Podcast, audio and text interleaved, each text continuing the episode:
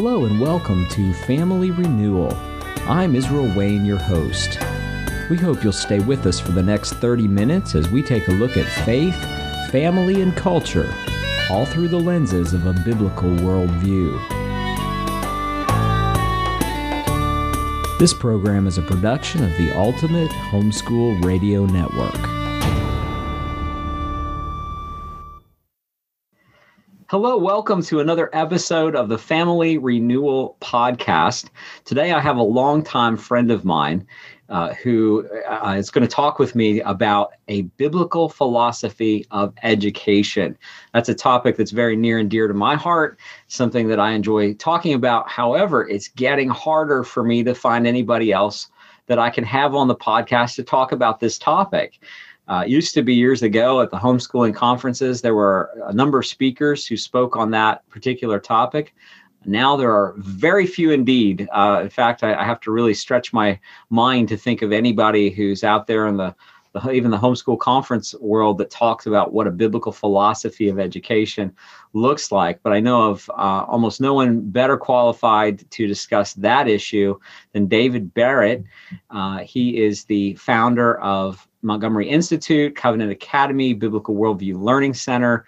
Uh, maybe we'll let him talk a little bit about what those things are in a little bit. But first of all, David, uh, welcome to the podcast. Well, thank you, Israel. It's uh, great to be here. And um, certainly the area of education and biblical education has been something the Lord has opened a path that I uh, ventured down for uh, nearly 40 years now. And so um, I'm excited to have the opportunity to share with you and um, hopefully be a benefit to those that are listening.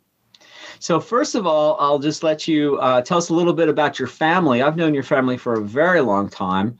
And uh, first, you know, long distance, I would say long distance, it's got to be at least 25 years, I would think. And then, uh, mm-hmm. you know, you have a, a, conference, a biblical worldview conference that happens out in the, the general um, uh, Boise, Nampa kind of area. And I've spoken there a few times over the years and um, so we've gotten to know each other more more personally uh, through the conference and have become friends on a personal level. But your family dynamic has changed an awful lot.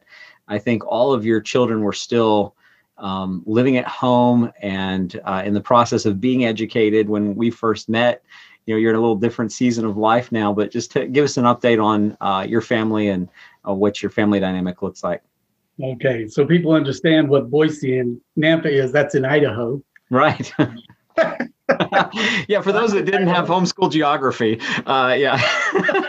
for those of you who used Common Core, we want to let you know that's in Idaho, which is kind of in the northwest yeah, part, portion of the United States. I know there's probably a Nampa somewhere else. But anyway, yeah, um, I'm an Idaho native. I was born and raised here, only left Idaho to uh, attend uh, undergraduate and graduate school in a couple other parts of the country. Um, this year is uh, my wife and my uh, 40th anniversary. So praise the Lord. Obviously, yeah, married in 1981, and we were blessed with seven children to raise as arrows for the Lord, which uh, you probably know at least the oldest, the best. Uh, but I know you've met all of our children. We, as you said, we've had you and many other speakers out for a biblical worldview conference that we've held, uh, I think, 35 years um, here in in this valley. Um, but yeah, all my children are raised now. My youngest just got married. He's probably, I guess, 22, something like that. He is in her mid 30s. Um, actually, I know how old she is. She's probably 35 because she was born the first year we got started in mm. Working with homeschoolers and offering our, our worldview conference. And um, so it's just been a blessing to um, raise them up. And um, early on, I mean, before we had our first child, uh, I fell under conviction of homeschooling.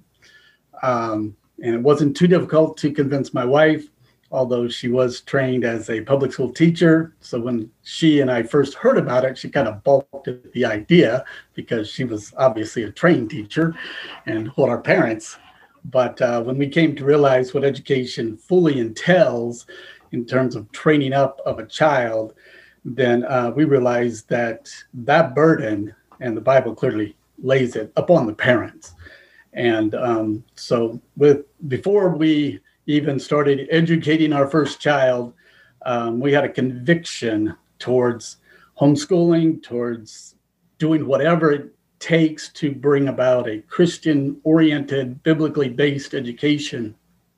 And uh, that's kind of what birthed Montgomery Institute. You mentioned I'm founder and director of Montgomery Institute, um, which is kind of a odd name for a Barrett family member to have. But um, that kind of came from an inspiration of a book written by Zachariah Montgomery in the late 1880s, uh, titled Poison Drops in the Federal Senate. But what it was, was his argument really for parent controlled education. And uh, even back in the 19th century, he had documentation that when the state was in control of education, it uh, failed. It was a failure in the 19th century. It uh, he, I won't go through all the statistics, but uh, unless you want to go through it, but basically, he showed that those states that adopted um, state compulsory education uh, had higher crime rates, suicide rates, uh, juvenile delinquency rates uh, over those early years. I mean, we think of the 19th century as probably where we'd like to go back to, you know, in in uh, training our children or something, because uh, the Bible was still read in the schools. Well, Zachariah Montgomery points out that um, in California in the 1880s, the Bible could only be read as a literature without commentary. That uh, a teacher could freely criticize the child in front of the parent, but the child or the parents could not criticize the teacher in front of the child. They might get uh, you know penalized by the civil government for that. So the, I mean, the what we're experiencing today is the highly rotten produced fruit of a system that was established, you know, clear back in the 1830s and 40s. Um, and we were so impressed by what Zachariah Montgomery had done in his work in the 1880s, my brother and I, that we founded an organization to uh, help parents educate their children whatever way we could. We didn't even really know what we were going to do. We are just going to do it. Uh, my brother wasn't even married. I had only had a, had one child that was now six months old, but we were going to help families, you know, in this process. And so that was kind of like what got me going um, uh, along this route. Now, some of our viewers and listeners would not be familiar with this, but you go back to the 1980s, and Idaho was a place where you didn't want to be homeschooling because right. some of the fiercest persecution against homeschoolers was taking place there, and families were actually being arrested, were being carted off to jail, and it was uh, quite a quite a struggle uh, in those early days. And, and you were right in the thick of that, and so. Um, just briefly explain how Montgomery Institute sort of helped to interface, yeah, uh, you know, um, with the uh, the homeschooling families and, and this encroaching um, ter- tyranny of the state telling parents you can't teach your own children. Right. Yeah, it was kind of odd because that was uh, really one of the most um, free states in the union. Uh, but you get a rogue judge and you've got problems. And basically, there was a judge that had determined that uh, he didn't know grammar, that the word as may be determined by the Board of Trustees of the school district within which you reside may equal must, um, at least in his mind.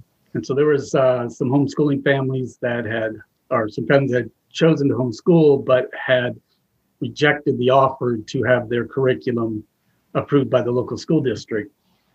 And this judge decided that that was such a grievous thing that uh, the children need to get separated from the parents, the parents need to get jailed, and so forth.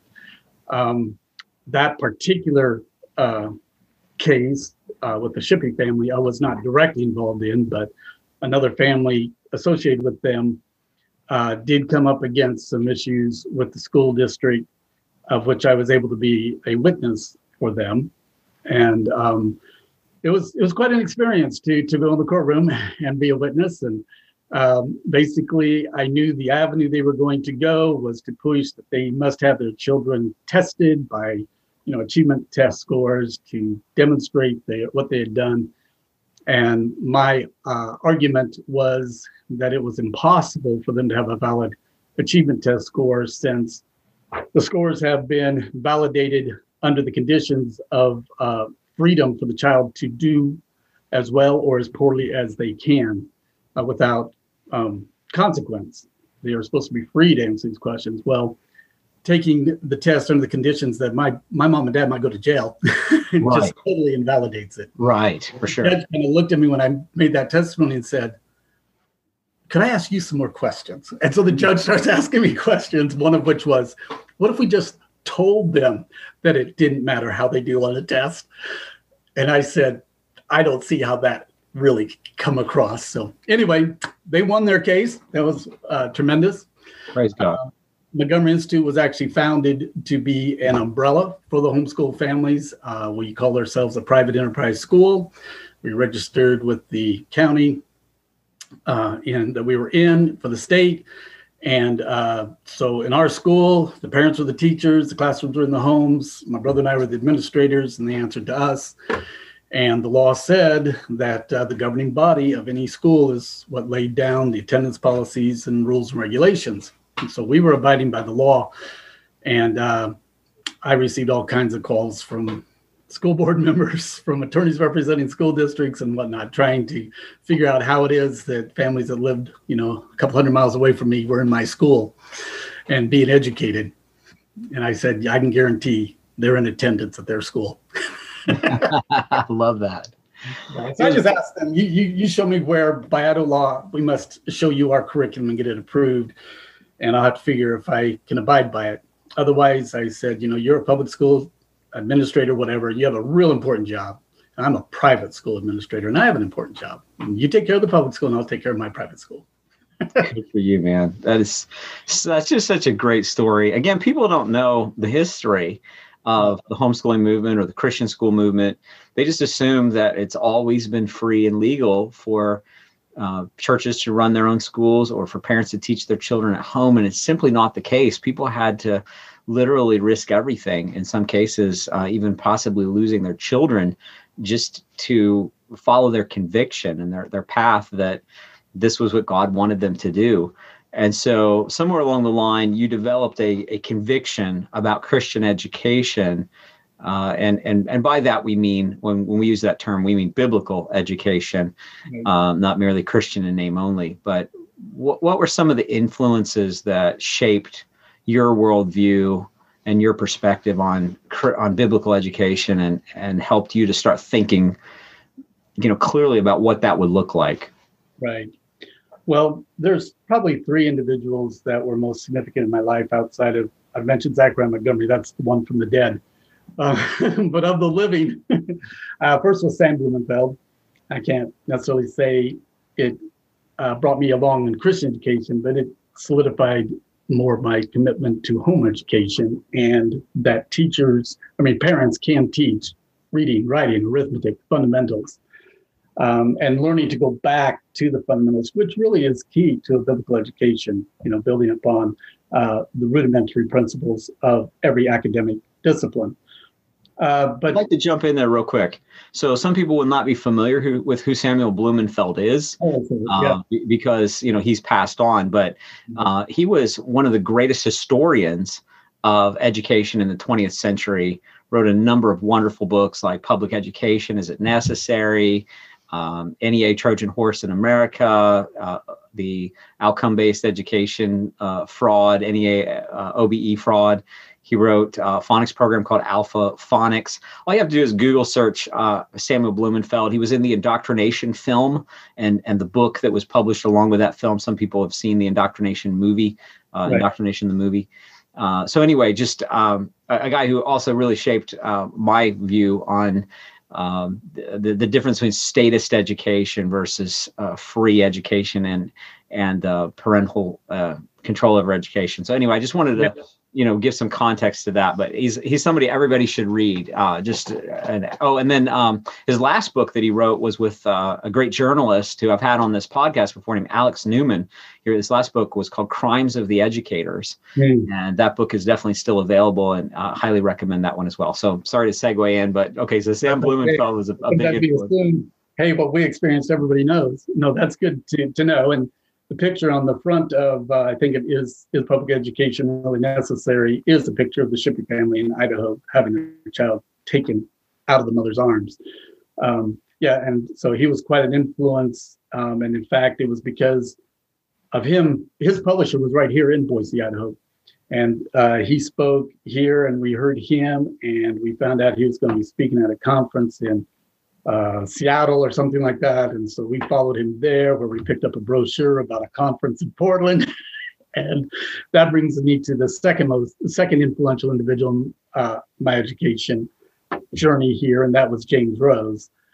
Uh, he was putting on a conference in uh, Portland from his American Christian History Institute, and it was with him that, along with there were there were many other influences in this area, and so I was primed for what he had to offer.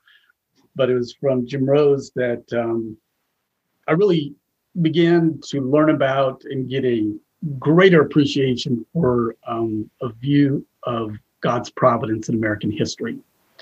Uh, I had a love for history. I did graduate school at the University of Connecticut, not because I had any interest in University of Connecticut other than the program, uh, but it was centered in New England. And uh, my wife and I had a love have a love for history. We went there to learn more about uh, Americans his, America's history. And um, with the two things from Jim Rose, one was the providential view of America's history, getting back to original sources. That's what the whole um, Foundation for American Christian Education, American Christian History Institute, and what's called the Principle Approach Education really highly emphasizes in terms of America's history and government. Um, and so through him, I, I learned about more about our Christian history, primary sources, pilgrims, the Puritans, the founding fathers, uh, the thinkers from England that influenced America, but also that there are fundamental principles upon which they were operating, and these principles are biblically uh, rooted. Uh, the Foundation for American Christian Education, the principle approach, has articulated them primarily in historical and governmental terms. And that was my first introduction to it. Then, as we went from there and started offering conferences, um, we came across uh, the third and probably the most impactful individual on me, and that was Paul Jehle. Paul Jehle's from uh, Massachusetts, uh, New Testament Christian Church and School. And um, what he brought was the principle approach, mentalities, application to, well, to life. Uh, but by taking us, taking the concepts, the seven principles, as they're called, to their true biblical expressions and then working them out in terms of their application, whether it be to education or be to life itself. Um, and so we kind of adopted his perspective on things, certainly blessed with what uh, the foundation had done and the principle approach there, but turned our perspective as the biblical principle philosophy of education just to emphasize the fact that um, we are going to operate out of biblical terminology. And then,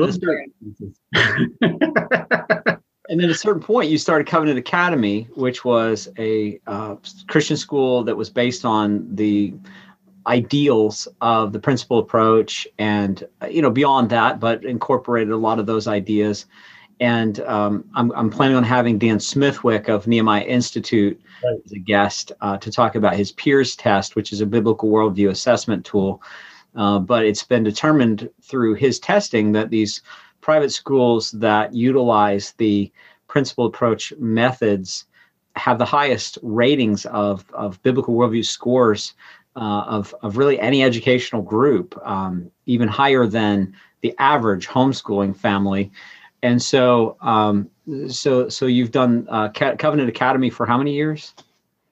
Well, Covenant Academy's official start was probably about 1992. Okay. Um, we were doing with the homeschool families, and I was encouraging them to, you know, include some Latin, do some logic, and and challenge them on different areas. And they would say, "Well, aren't you teaching your child logic this year?" Yes. Could could my child join your child? kind of grew out of like a home co-op almost, right? It just kind of grew out of that uh, in my living room, and never been really a big school, thirty students or so at a time.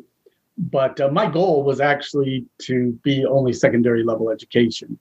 Um, we did open up to the lower grades as my wife began teaching our kids in those grades, and it was pretty much a homeschool co-op, but uh, not your run-of-the-mill homeschool co-op. It was definitely this is the edu- an educational program, and uh, developed my own credit system and graduated students and gave diplomas, and they've been doing great in society and impacting the world. Yeah. And so um, then I, I, know as we've talked, and you and I have talked about this for a little bit, but um, you have been moving towards offering more teaching, training, uh, mentoring, that kind of thing online. And um, uh, uh what what are your thoughts as far as uh, do you have any thoughts as far as what the Lord will have you do, or are you currently doing uh, any kind of online um, teaching or or training that people can plug into, or is that in the works? Well, what what is developed is Bradford Christian College, as you can see. Can you read that on there? okay, Bradford Christian College. yeah, just we're in our second year. Uh, my brother and I started Bradford Christian College. It's a distance learning, uh, mentor directed uh, four year program. Uh, great for um, people who are wanting to homeschool their kid, children, um, or those that want to get involved in Christian education, or the two primary studies right now are Christian education and uh, theology. Wow.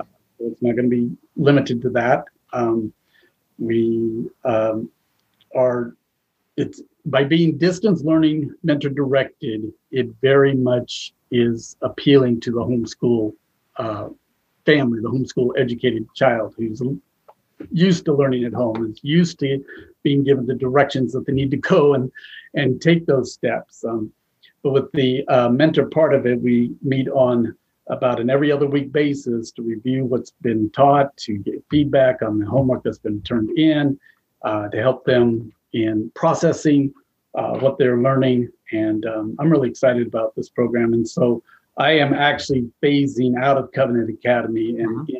into uh, Bradford Christian College. Love it. And I assume is that named after the Pilgrim Father William Bradford? Most definitely William Bradford. Yep. Wow. Hey, that's wonderful. How can people get in touch with you if they have an interest in learning more about that? Well, they can go to bradfordchristiancollege.com uh, or they can write me at david at biblicalview.com. And uh, yeah, we'll, we'll, be able to let them know about that. And um, they can even, if they want to, as parents, you know, choose select classes, uh, we can work that out as well but it is primarily designed for a four-year program. Uh, that's that's encouraging, uh, especially to be able to help people to start thinking biblically about Christian education. I know I've talked to people who have told me that they're uh, like, for example, there's there's one friend of mine who is a Christian school teacher in Idaho, and he was taking online classes through Liberty University. I don't mean to throw them under the bus, but he just said, you know, he was he was trying to get further credentialing um, for teaching in the Christian school ca- classroom through them.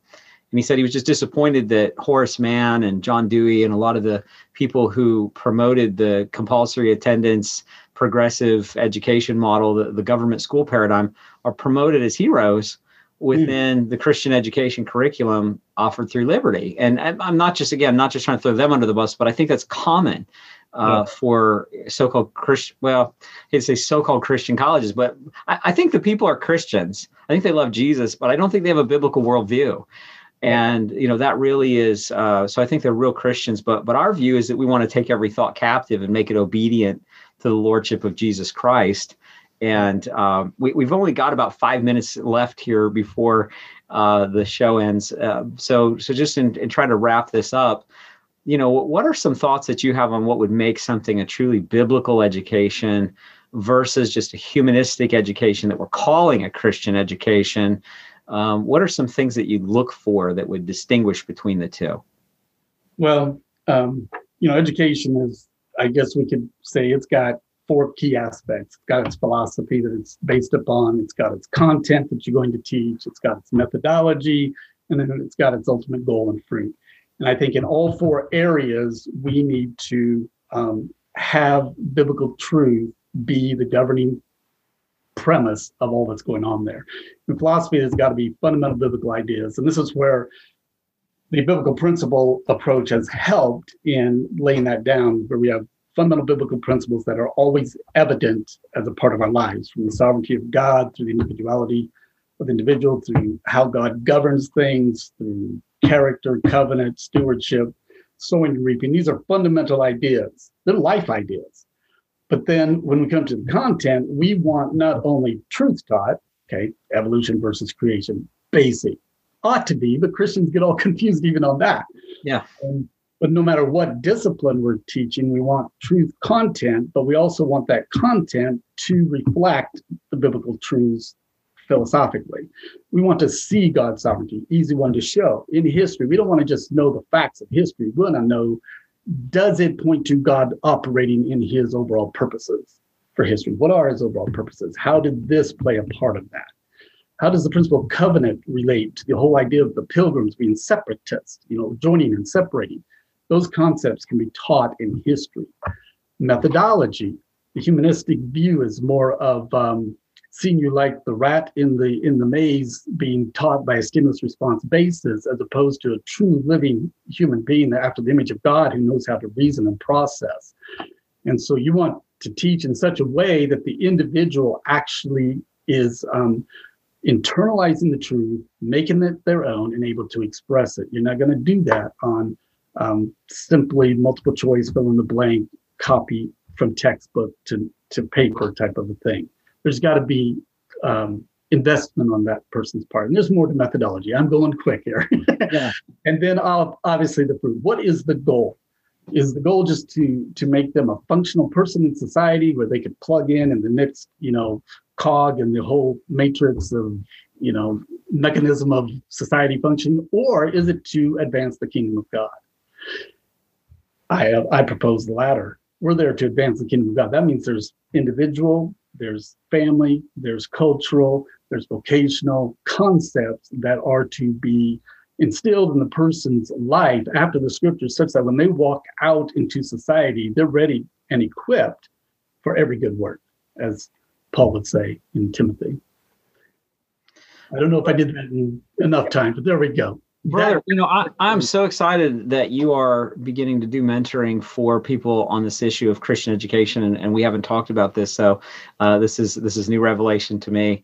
Um, but you know david is one of the guys that when i think of you know who really gets it in terms of a biblical philosophy of education of, of all the people that i know uh, i have a, a, small handful of people that, that i feel like have really uh, they understand this and it's part of their dna and David is one of those key guys. Um, and yet he's he's probably the most untapped, uh, underutilized person that I know of on this topic.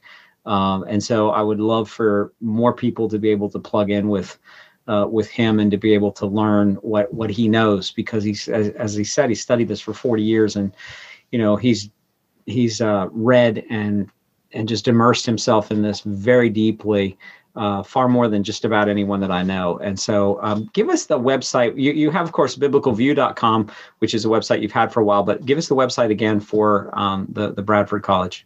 Yeah, bradfordchristiancollege.com. bradfordchristiancollege.com. That is incredible. And I'm, I'm absolutely just going to have to have you come back on the podcast and do future episodes with you because I feel like as um, we've just we've opened it's sort of like i've just opened this box and i haven't had time to really go through it and see everything that's in it uh, because of the, the time restraints of this technology. But uh, thank you david for joining us and, and talking about this and we will absolutely have you back. All right. Well thank you israel it's been a pleasure. God bless. Thank you for listening to this audio presentation for more information on Family Renewal, the writing and speaking ministry of Brooke and Israel Wayne, please visit familyrenewal.org.